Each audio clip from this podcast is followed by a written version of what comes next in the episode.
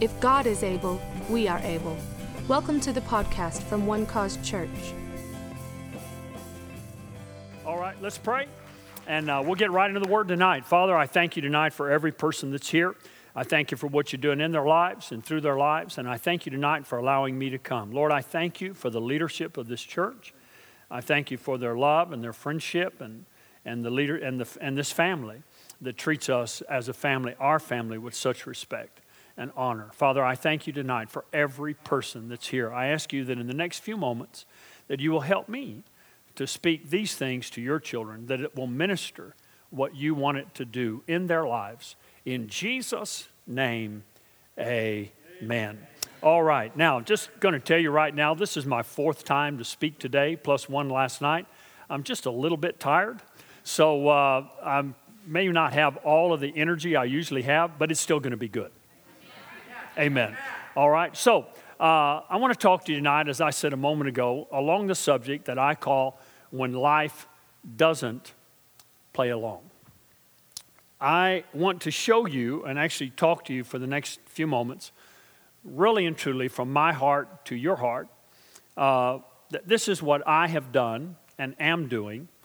Uh, I'm not saying this is the only way to handle things when life doesn't play along, but it is working, has worked, is working, and I fully expect it to continue to work in my life. Uh, what I have shown. Now, let me give you some background in case by chance you don't know. On May the 4th of last year, uh, my wife Rochelle was diagnosed with stage four ovarian cancer. Uh, that then began a very difficult journey, particularly for her. A very difficult journey for her, for me, my children, and our church. It culminated on Sunday morning, December the 30th, at 8:45 in the morning. Rochelle passed away. Uh, I was at church that morning, and I want you to understand why because uh, the night before I'd gone and done our Saturday night service, and I'd come home, and uh, and I noticed that Rochelle had gotten weaker, and I told her, I said, you know, tomorrow I'm going to let Jared or one of the staff guys do those Sunday services, and she looked at me, she said, oh no, you're going to church tomorrow. I said, no, I'm going to stay home with you, and she said, oh no, you're going to church tomorrow. I said, no, Rochelle, it's okay. I'm going to stay home with you, and she said, no, you're going to church tomorrow. You have missed too much church. The congregation needs their pastor. You need to speak to them. You're going to church tomorrow. Now, when you're married to somebody for 42 years, uh, if you have any sense, uh, you figure out that there's certain points where you might as well just go along with the flow. Right? And uh, my wife was only five feet tall, but you really did not want to get in a battle of wills with her because you are going to lose.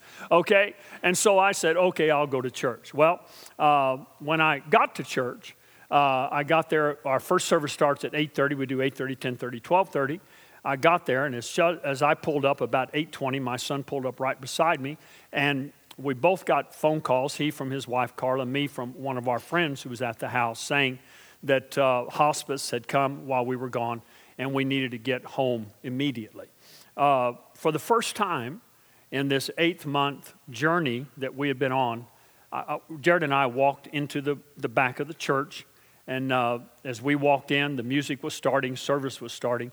And for the first time, I really didn't know what to do. I had known what to do every time up till that moment. I really did not know what to do. I had no backup plan. Uh, I knew that, you know, when I left the house, and I, I, am telling you all this detail because I, I don't want you to think that, I, I, hope you know that if I had known she was going to pass away, I would have been at home. Yeah. I didn't know that, okay? I, I knew she was ill, of course.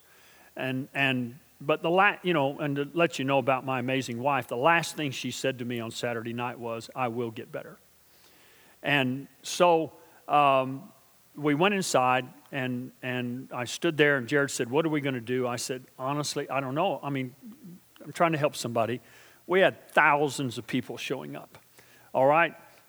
Three services, several, I mean, literally thousands of people are coming.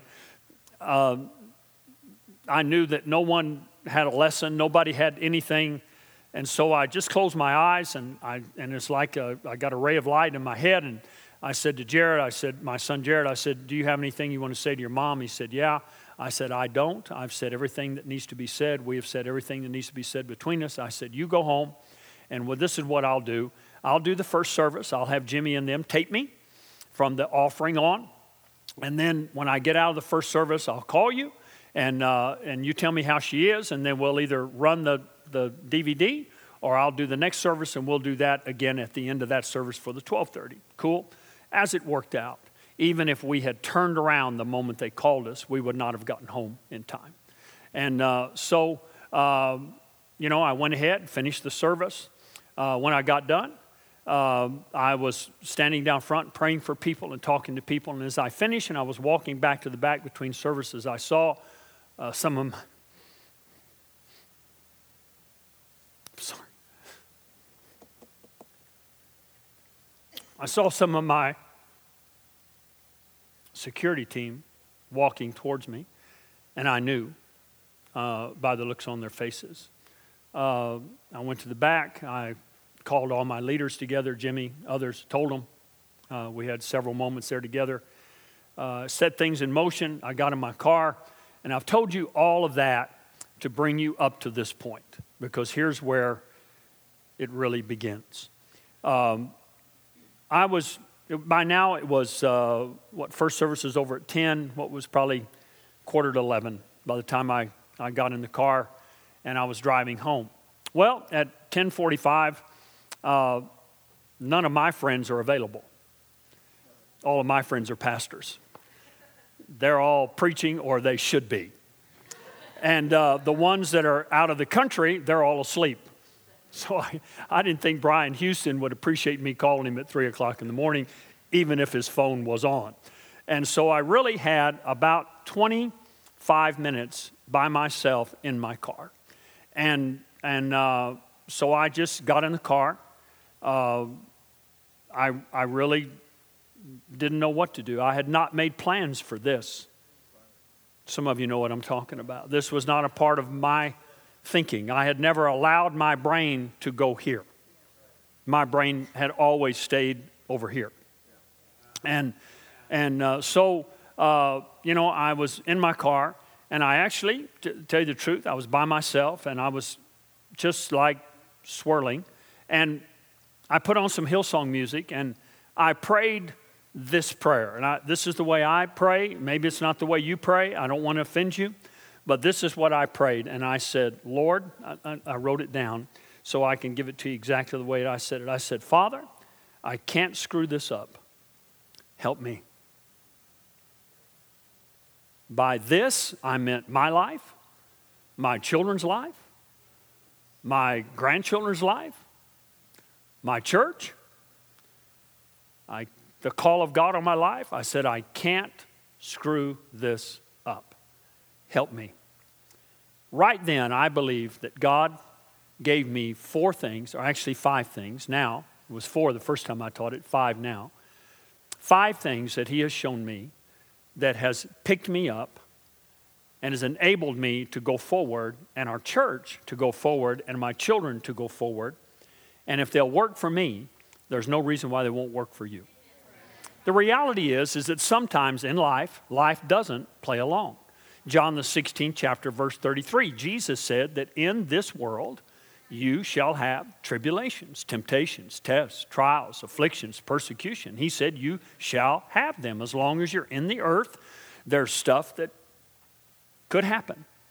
All right? Uh, there are some of you in this room that right now you would say there have been things in your life that life did not play along.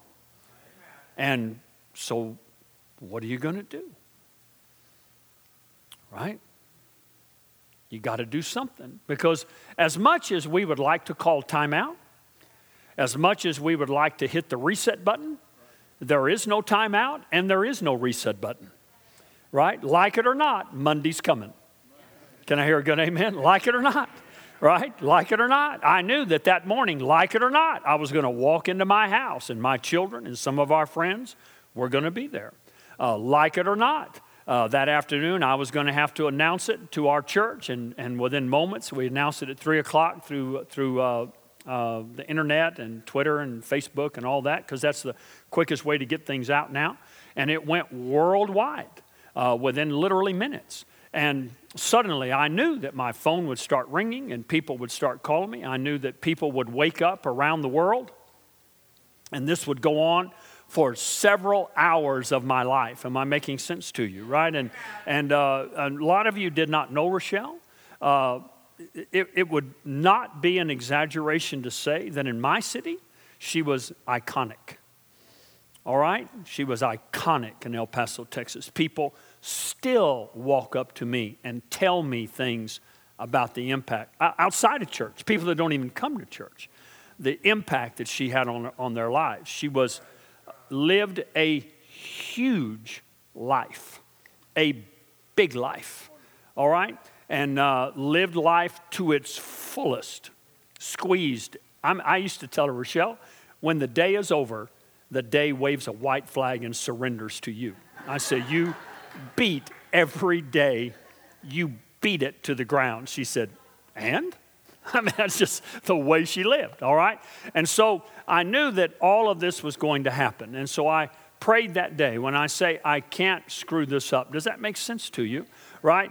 Please, I said, help me. Now, the first thing I knew I had to do, I didn't have to hear a word from God. I didn't have to hear anything. I didn't have to have the Lord to speak to me. I already knew this. I knew this from life experience. I knew it in my own life. And I knew right then in my car before I got home, I knew right then, based on Isaiah 40, verse 31. In the King James text, it says, They that wait upon the Lord shall renew their strength. All right? I knew that verse, but I know the way it should have been translated. All right? What we have come up with, because I don't know why we didn't study it. I finally one day looked at it and studied it. Anybody can find it, it's in every concordance. You can look it up for yourself, right? It doesn't mean they that wait.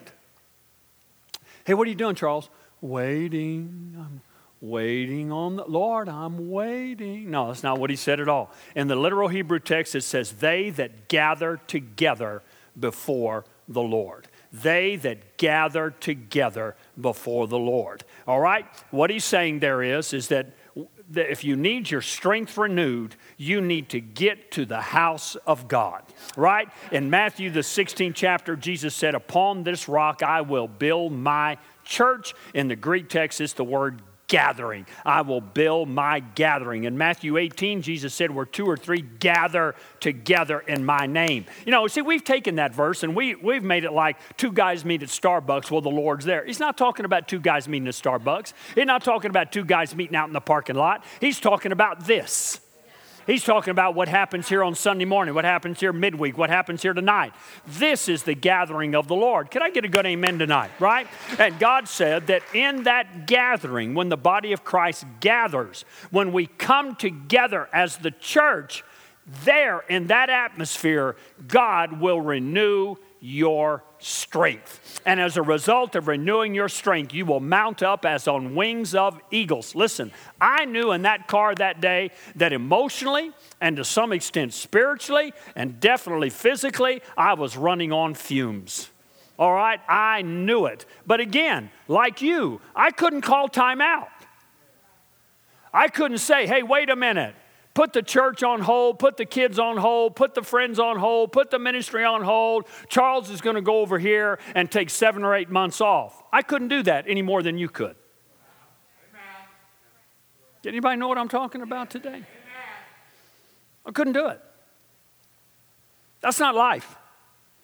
Well, maybe it's life if you're Bill Gates, but it's not my life. I got to keep punching. I got to keep working, just like you do. Amen? And so uh, I knew that as soon as possible, I had to get back in the house of God. I had to get back among the people of God. I had to get where God could would renew my strength. And as a result of that, I could run and not be weary, walk and not faint. Am I making sense to you tonight? So thank God, thank God we always have a New Year's Eve service right? So the next day, Monday night, we had a New Year's Eve service, and I began to post on Twitter and Facebook and Instagram that I was going to do the, the, the, the New Year's Eve service. Well, my goodness, I'm telling you, I had people call me from out of town people that if I mentioned them, you would know who they are. And uh, one person in particular called me and said, I just saw on Twitter that you're going to do the service tomorrow, tonight. She, this lady called me on uh, Monday, and I said, Yes, I am. She said, Are you crazy? I said, No. She said, I didn't mean that the way it sounded. She said, How can you do that? I said, How can I not? I have got to get where I can get my strength renewed. Listen, when life doesn't play along, don't run from church, run to church. Get in every service you can possibly get in. I did the Monday night New Year's Eve service. I did our Wednesday night regular midweek service. I did the Friday night memorial service. I did the Saturday night service, all three services on Sunday. I've done every service in my church when I've been in town since then. I've taken extra speaking engagements and I have not missed a thing. Why? Because I'm determined to have my strength renewed. Am I making sense to you? And I have found that it works. Second thing, go with me to John, the 11th chapter. Are you glad you came tonight? John chapter 11. All right, I want to show you something else that the Lord began to reveal to me uh, that has helped me immensely. John chapter 11. Have you got it? All right, John chapter 11. Uh, we're going to read the story of when Jesus raises Lazarus from the dead. All right, you probably have some knowledge of it, okay? And we're going to look at it. And there's some very interesting dynamics that take place in this chapter. All right, begin with me, please, in verse 18, right? The word has already come to Jesus that Lazarus was sick, and now four days have gone by, and he begins to come to Bethany. Verse 18. Now, Bethany was nigh unto Jerusalem, about 15 furlongs off. And many of the Jews came to Martha and Mary to comfort them concerning their brother. How kind. Don't we agree? Very kind. All right, then Martha, as soon as she heard that Jesus was coming, went and met him, but Mary sat still in the house. Now, watch what happens. Then said Martha unto Jesus, Lord, if you had been here, my brother would not have died. Wow, that is a strong statement. Huh? If my brother, if you'd been here, things would have been different. But watch, watch what she says. But I know that even now, whatsoever you will ask of God, God will give it to you. Now, reading between the lines, we know what she's hinting to. Right? She's saying it, but not saying it. Okay? How many of you catch what she said? She's, she's hinting to something, right? Now, let's see if Jesus takes the bait. All right? Jesus said unto her, Your brother shall rise again. Wow. In West Texas, we call that a bam, right? I mean, Jesus hit the bait, he took it. She said, I'm saying, I'm not saying, I'm not saying, I'm saying. Even now, Jesus goes, Okay, now your brother shall rise again. Watch what she does. Verse 24 Martha said unto him, I know he shall rise again, period, period, period, period, period. Nope, in the resurrection at the last day. Now, what happened to Martha? Let me help somebody here. What happened to Martha? Right? What, what happened to Martha? Here's what happened to Martha. Same thing that happens to all of us. Right? When life doesn't play along, this is a very natural human reaction, actually. It's very natural. All right? Because when life doesn't play along, listen to me now, your natural tendency is to go to the past. If you had been here, my brother would have been okay. Or to the future. I know he will rise again in the resurrection at the last day. Why? Why do you want to go to the past or to the future? Because there's too much pain in the present. There's no pain in the past. I mean, you can go so far back, there's no more pain. There's no pain in the future. All the pain's in the present. So if you're if when life doesn't play along, what you got to do, and it's hard, is you got to let him in. Him who, Pastor? The now God. You got to let him into your now. You got to let him go to that room in your house where all that pain is, and you got to let Him, get ready, go into the room with you. He's not going to make you go into the room and He's going to stand on the outside and see how you do. He's going to go in the room with you, and we're going to deal with it, and we're going to come out, and we're going to come live in the rest of the house.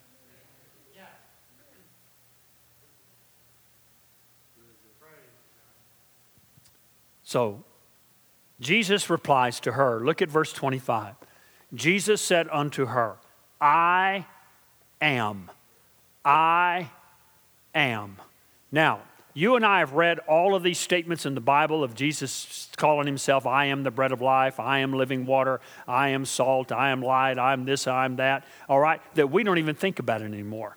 But if you study your Bible, you, you'll find out quickly that it's when Jesus started referring to himself in this tense calling himself I am, that's when the Pharisees and them really got mad. That's when they first started picking up rocks. That's when they first started wanting to get rid of him. Why? Why did they do that? Because that phrase, I am, was not spoken by anybody. Why? Because that phrase appeared back in Exodus when Moses was standing in front of a bush that was burning and was talking to him. And for the first time in the history of the human race, God was asked by a man what he wanted to be called. Every other time up to that point, men had named God. Men had called him Jehovah. Men had called him El Shaddai. Men had called him all the Elohim. Men had made those names up. But for the first time in the history of God's dealing with man, a man looked at God and say, "Who do you want us to call you? Who are you?" And the voice came back and said, "I am that I am." But in the Hebrew, it is the name Yahweh.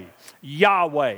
Yahweh, which in the Hebrew means Redeemer, Deliverer, Savior. That part of the Godhead that was in that bush that day talking to Moses was none other than the same I am that's standing there talking to Martha that day. He was saying, The God of Moses is me. I am him. The I am is here. Wow.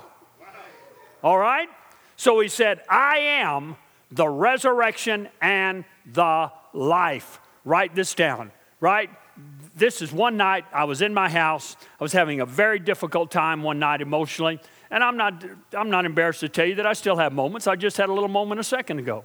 All right? I don't apologize for that. That doesn't mean that I'm not doing better. All right? Okay? So he says here, he said, I am the resurrection, right? Now, this is what you discover. If you look that word resurrection up in the Greek text, which the New Testament was written in, this is what Jesus said. Are you ready? He said, I am the stand up and the recovery. I am the stand up and the recovery. I am the stand up and the recovery. I am the stand up and the recovery. I am the stand up and the recovery. I am the stand up and the recovery. I'm not actually saying that for you, I just like to hear it. I am the stand up and the recovery. I am the stand up and the recovery. Now, why is that so powerful to you? Why is it why does it mean so much to me? Why do I speak it to myself every day of my life that he is my standard my recovery? Because there are times, my family, and some of you know this, some of you don't, but some of you do. You're living there. Life can be so crummy that it will knock you to the ground and you can't get up. I have had people in my office and I've said, You've got to get up. And they've looked at me and said, Pastor, I'm trying to get up.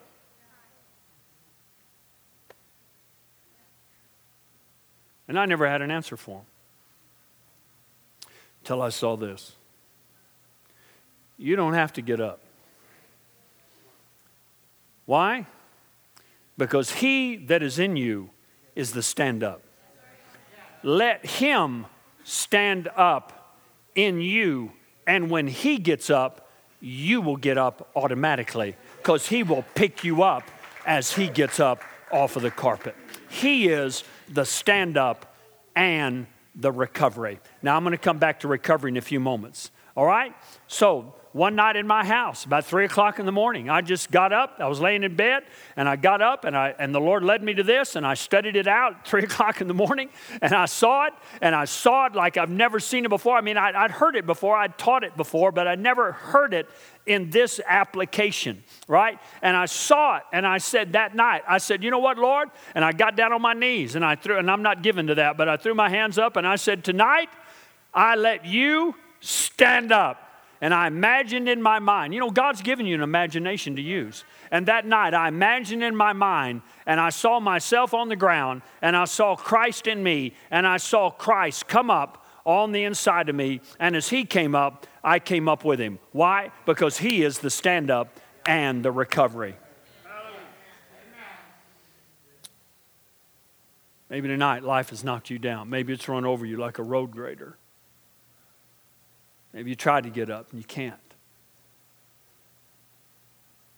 Well, tonight you can get up because He is your stand up. Number two, He said, I am, this, I am the resurrection and the life. Several weeks later, I realized that that night I got so excited about stand up and recovery that I never focused on life. And the Lord brought me back to it. Now, I'm going to make a statement to you, and I, I pray that you will hear me as I speak to you and you'll hear my heart. Because if you don't hear where I'm coming from when I say this, you're going to walk out and think I'm not a very kind, nice man. And I am very kind and very nice. I work at being nice. I do. I, am the first guy to admit I can be a jerk. But I keep that part of me locked in a cage. I don't want anybody to see that part. Okay? So please hear me what I'm going to say. Several weeks later, I came back and I looked at this word life. And what I, I looked it up, and what I discovered is Jesus said, I am the stand up and the recovery, and I am the life that satisfies, dwelling in your life. I am the life that satisfies, dwelling in your life. Now, here's the thing that you got to hear me, and please understand where I'm coming from. On eight, at 8:45 in the morning on December the 30th, Rochelle left me. Jesus did not.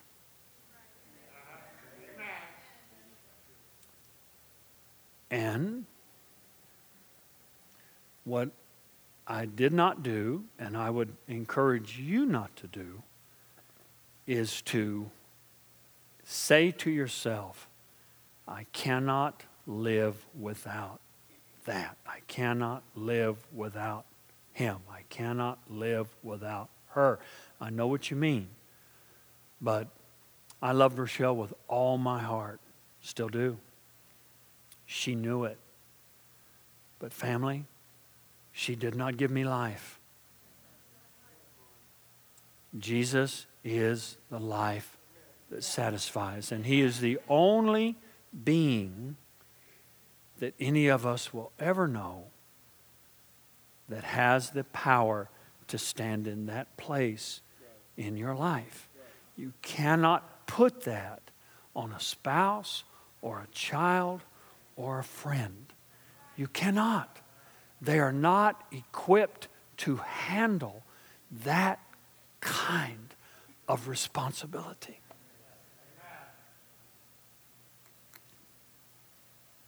Did you catch all that? Still like me? Okay. Notice I didn't ask you if you love me. I'll just settle for like after that one. All right? So, uh, he gave me life. What I discovered that night, again, I was in my, in my house, in my bedroom again, is I, I still have to live. I can't quit. I still have to live.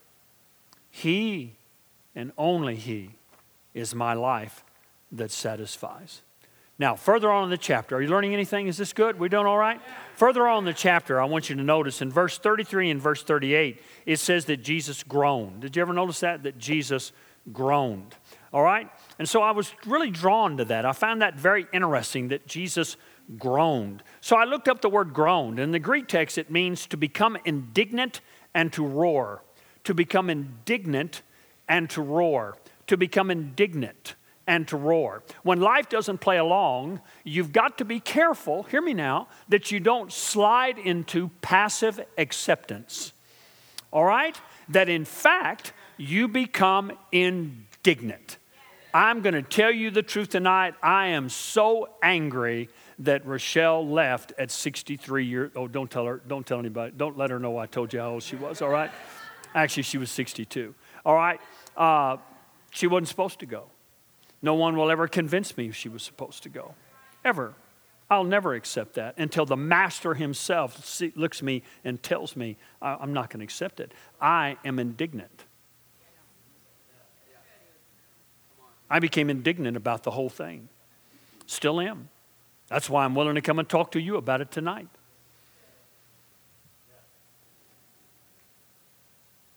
So it's all right to become indignant. The word indignant means uh, anger aroused by something unjust. Okay? The other thing is, some of you, a couple of you in here tonight, you need to get your roar back. R O A R. You need to get your roar back. You need to get your roar about life. You need to get excited about life again. You can't feel guilty because you're still here, because you're still living, right? You've got to get your roar back. You got to get it back. God put it in you. The lion of the tribe of Judah lives in you. Amen? So let your roar come back about life. Amen. All right? Here's the third thing the Lord showed me, right? I won't take you there. You can go home and look at it for the sake of time. Uh, a few weeks later, actually, all this was pretty much piled up on top of each other, huh, Jimmy? It all kind of came to me really quick. And because uh, I would share in staff meetings with the guys things that I wasn't even preaching out in public yet, all right, about what I was doing in my life because all of them were concerned about me and my own kids too. I was sharing with them, this is what I'm doing, this is what Lord's showing me, because all of us were having to get our roar back. All right? And so the next thing that, that the Lord took me to was this amazing set of scriptures in 2 Corinthians chapter 11. And in 2 Corinthians chapter 11, the Apostle Paul goes through this list of things that happened to him. Have you ever read that list, right? I'll just summarize it. You're right. He said, I was beaten with whips five times. Did you see the movie The Passion? That was once. Now, I'm not downgrading what the Lord went through because it was worse than anybody's because he was made to be sin and he bore our sickness and carried our pains. But Paul went through that five times. Can you imagine what his back looked like? Five times. He was beaten with rods three times, beaten with sticks three times. He was stoned to death. And I'm not talking about stoned, I'm talking about like with rocks. He was stoned to death. Remember when you were a kid and somebody chunked a rock at you and hit you? Remember how bad it hurt? Imagine somebody hitting you with rocks until you die. How bad that hurt. Stoned to death. On top of that, he was shipwrecked, spent a night and day in the ocean. Are you kidding me? Last May, I was in South Africa and we went cage diving with the great white sharks. No, I'm telling you, when it gets dark, Charles is going to heaven. I'm just telling you. Like it or not, Lord, I'm coming. Here I come, right? Wow. Okay? So night and day spent in the deep. Not only that, the Bible said that he was robbed, he was stolen from, he was betrayed by fellow Christians, false brethren, by friends. He was in danger all the time of robbers. He was robbed. How about that? Right? All of this amazing list of things he went through. And I, I read it one day, and I, and I actually said to the Lord, I said, Okay, Lord, I read it. I said, I've read this verse many times. You know, I've actually taught out of this verse. And he said, There's one thing you've never seen. And I said, What? He said, Notice what Paul never said. And I said, What? Why me? And you know, he could have. I mean, come on, let's be real tonight. You know, Paul could have said, hey, hey, whoa, whoa, whoa, whoa, whoa, Lord, why me? Why me? Why not Peter? you know, he is the one that denied you three times, right? Not only denied you, cussed to prove that he didn't know you. So, what about Peter? Oh, no, nothing ever happens to Peter. Peter walks down the streets and people come out, oh, it's Peter, it's Peter, it's Peter. Me, Paul, I haven't, oh, I used to persecute the church for a little while, but since then, I've been straight and narrow. I've been walking this thing out, right? And why me? Why am I the one getting beaten? Oh, Peter, hey, what about Thomas? Remember him, Lord? Remember Thomas? I'm not going to believe. I won't believe. I've never said I won't believe. From the day you appeared to me on the, on the road to Damascus, all I said was, Lord, I believe, and I've been going forward. What about Thomas? Why me? He never said, Why me? And you know what? You know what I learned from that? Is that I had to settle in my life that what went on between Rochelle and the Lord is between Rochelle and the Lord. It's none of my business. The second thing that I discovered was, and I looked at that list was, is that, you know what? I'm not the first man to lose his wife early, and I won't be the last. Sad to, sad to say. I won't be the last. The entire universe did not align to get me.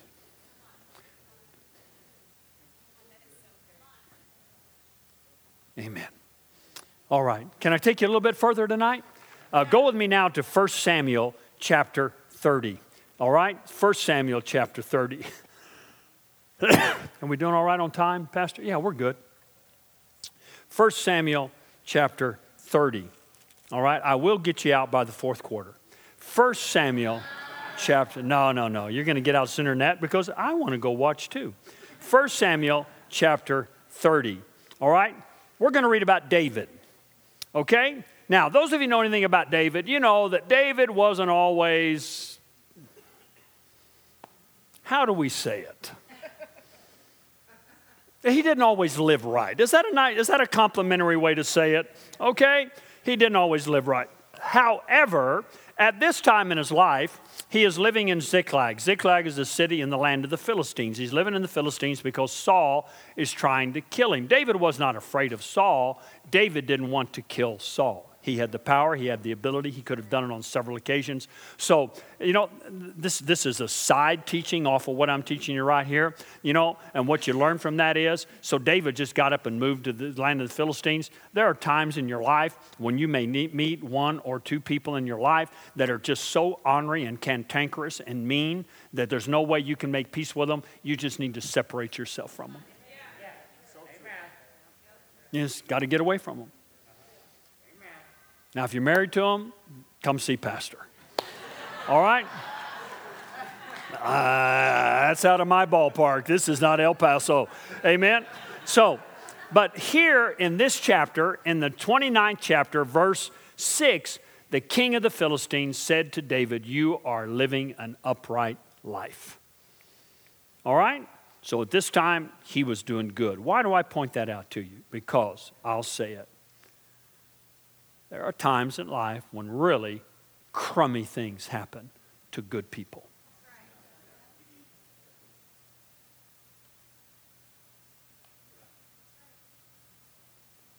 Amen. All right, Rochelle was good people.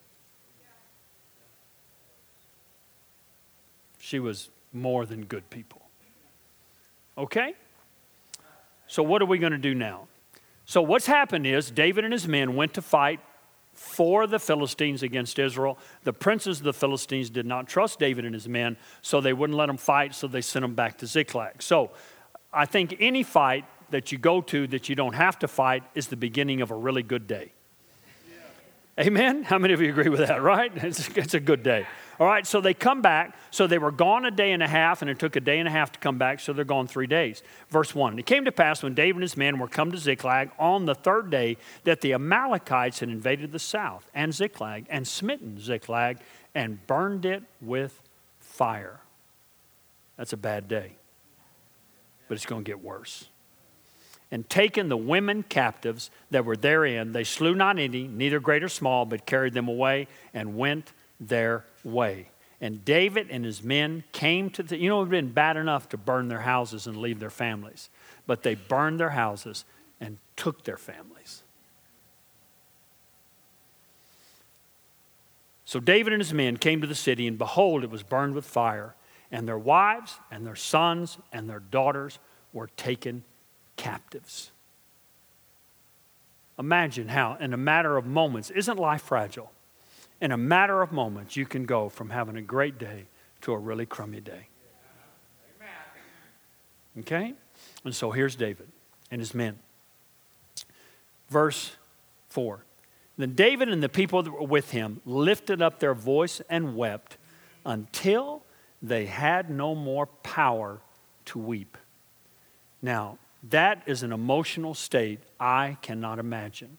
I found in my almost oh, eight months now that every time I want to weep, I have the power to weep. I cannot imagine, nor do I want to find out what it would be like to come to the place where You try to weep, and there's no more power to weep.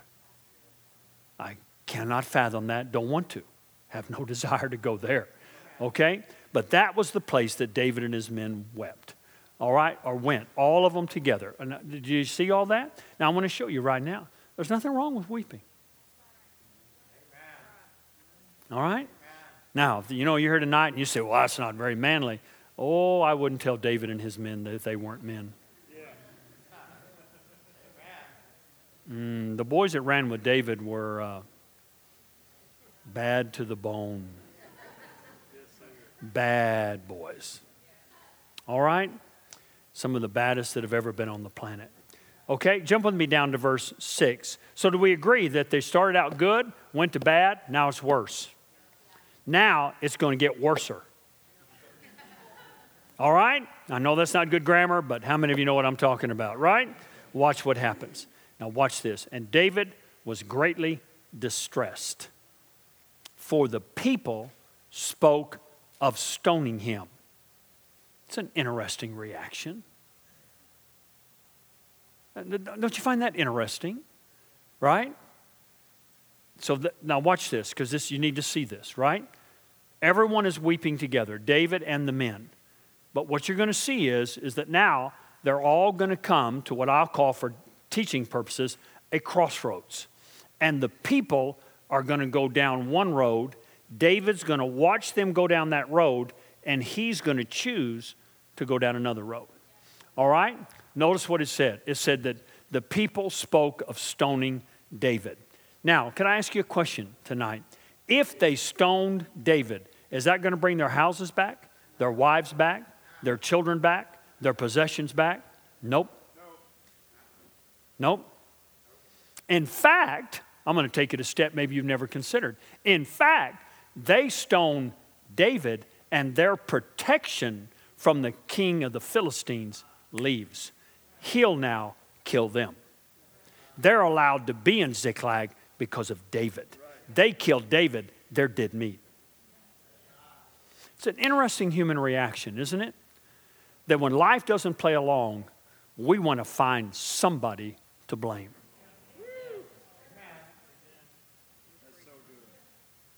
Hmm? And usually you don't have to look very far. But David did not burn their houses, take their wives and their children. Now, later on in life, he was prone to take wives, but here he was not. oh, you got to tell the whole truth and nothing but the truth. Amen? Here, he was not. He did not take these men's wives, he did not take their children, he did not burn their houses. The problem here was not David. When life doesn't play along, you got to make sure that you know who the real source of your trouble is. Wow, that was worth coming just to hear that for somebody. All right? You got to know who the real source of your trouble. Hang with me a couple more minutes and we'll be done. All right? So it says here that David was greatly distressed, for the people spoke of stoning him because the soul of all the people was grieved, every man for his sons and for his daughters. The word grieved there in the Hebrew text is bitter. They became bitter. Right? Watch now. All of them are weeping. See the picture? They're all weeping. They're all going down this emotional road together. They're all weeping. They're all weeping. There's no more power to weep. And now they come to a crossroads, right? And all of the people went down this road and they became bitter, right? They became bitter towards David. They became bitter.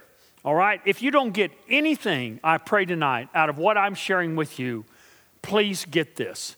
No matter what goes on in your life, I beg you, do not let bitterness get into your heart. Don't let bitterness get into your soul. And let me tell you why. I've done a lot of study on this, okay? There's two negative human emotions spoken of in the Bible as having a root. As having a root. One of them is the love of money, and the other one is bitterness. And if you know anything about roots, you know this you can plant a tree in your backyard, and the roots can come up in your house, can come up in your front yard. Years ago, somebody, I don't know who, came up with a brilliant idea in El Paso because we have very few trees and even less water that we needed to plant these trees all over our city called non bearing mulberry trees. They're huge trees. They don't need a lot of water, all right? And, uh, and they provide great shade. And so people plant, I'm thousands of them all over the city. Now they've outlawed them and they make you cut them down and, and take them out of, out of your yards. Why? Because they found 20 years later that the sidewalks in the front yard were buckling from the roots of the mulberry trees in the backyard because they would send their roots under the house, come up, buckle the sidewalks to get to the sewer lines that were going down the middle of the streets. That's the nature of roots, my family. You think you can control bitterness in one area of your life, and maybe you can for a year, or maybe you can for five years. But in 10 years, 15 years, 20 years, the dictionary defines bitterness, get it, as intense hostility. And in 20 years of your life, you're going to wake up and you're going to be all by yourself. Nobody's going to want to be around you anymore because they're going to get fed up with your hostility.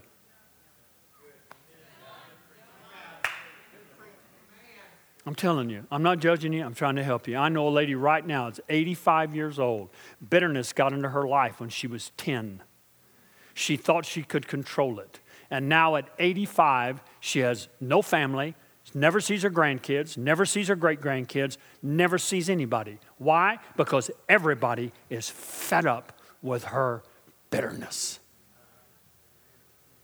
Now, she could justify it. She had a good reason. She could justify it. I'm not saying she didn't have a good reason. She had a great reason. But look what it's done. She never dreamed that it would spread. Am I helping anybody tonight? Right? So you can't let bitterness, and if you have, ask God tonight to take the sword of the Spirit, which is the Word of God, and dig that root out of your life before it goes even further than you ever intended. All right? Now, David watches this. Okay, hang with me now. David sees this, right? He sees the men become bitter. And David, he goes a different path. Look what it says. But David, right? So it shows that he sees that, but he goes another way. But David encouraged himself in the Lord. In the Hebrew text, the word Lord there is Yahweh.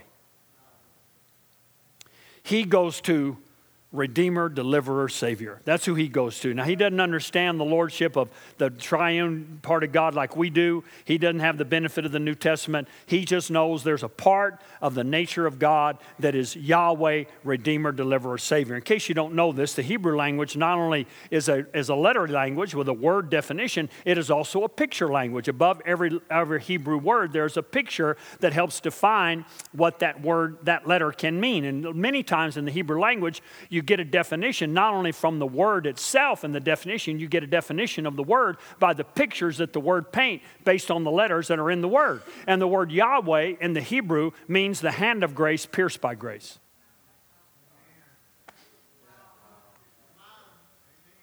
So, all the way back in Genesis, God, I mean, in Exodus, God was saying, I am Yahweh, the hand of grace that will be pierced because I deal with you graciously.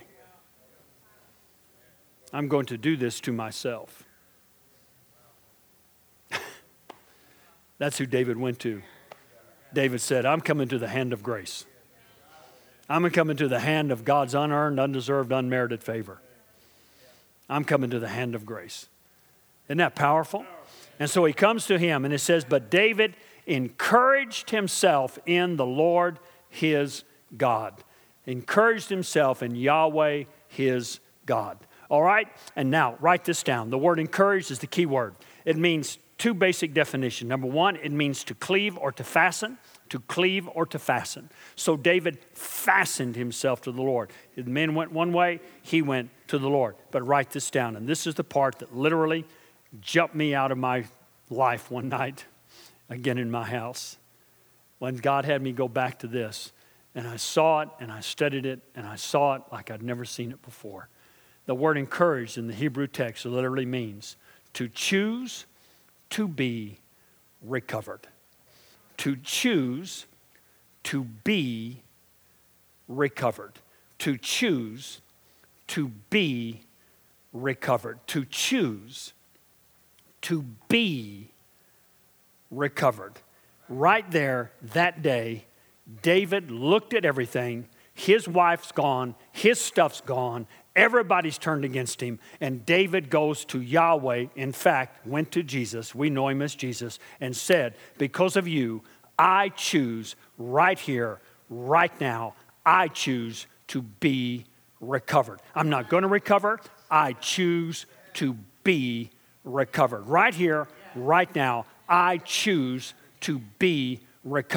And several months ago, one night again in my house, I got up, got on my knees, and I said, If David can do it, I can do it. David did not know you like I know you, and I choose right here, right now, to be. I'm not going to get better, I am better. I choose right now to be recovered. Why? Because you are my stand up and my recovery. Amen?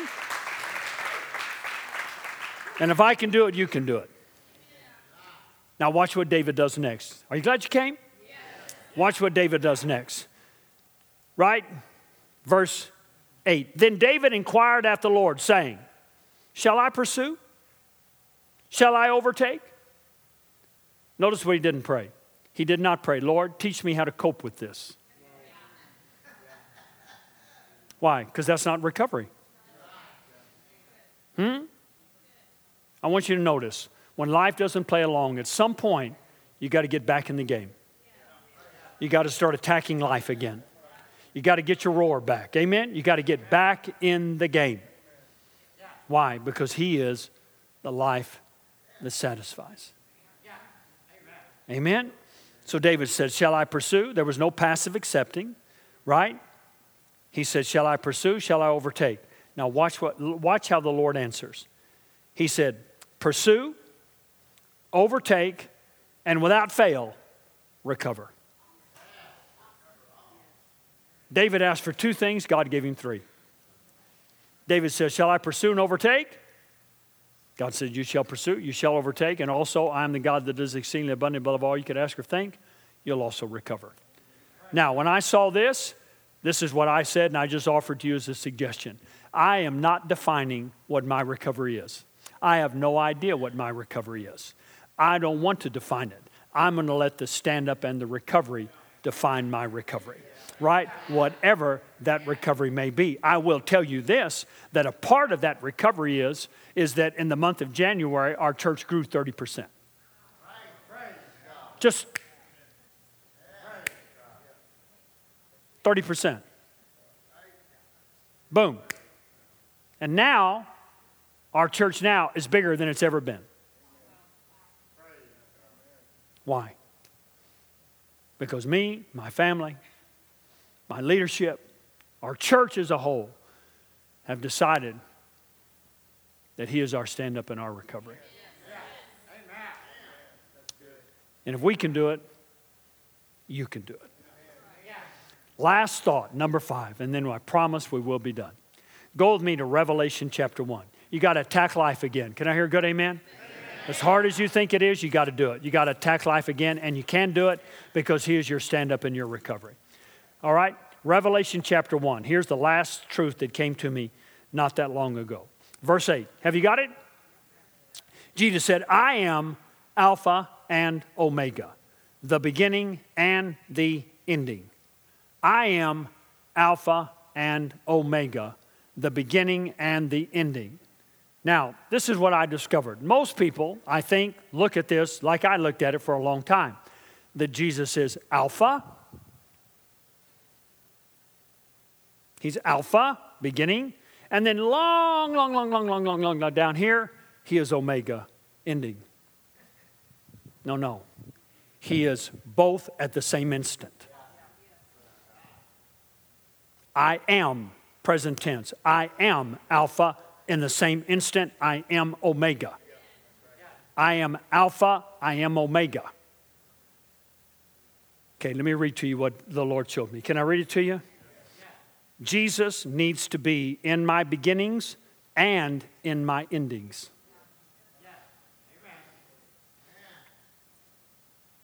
He is beginning and ending at the same time in every moment. He is Alpha and Omega in every moment. He is both in every moment. So when one thing ends, He is beginning something new. Did you hear me? When one thing ends, He's instantly beginning something new. Why? Because He is Alpha and Omega in the same moment.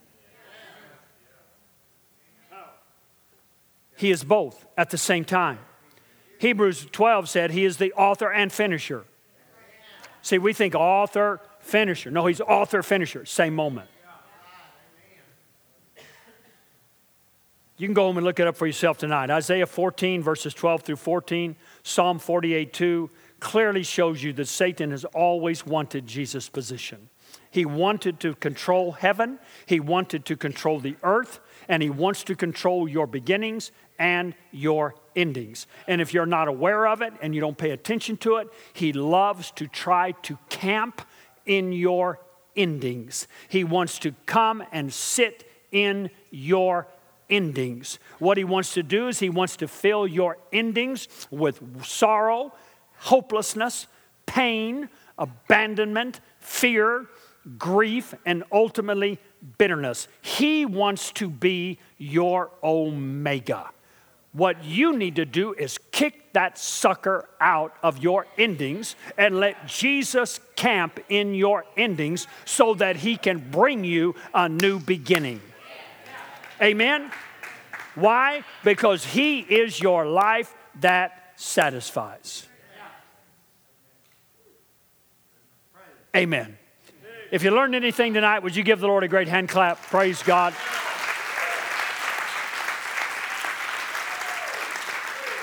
Wow. Stand to your feet with me, please.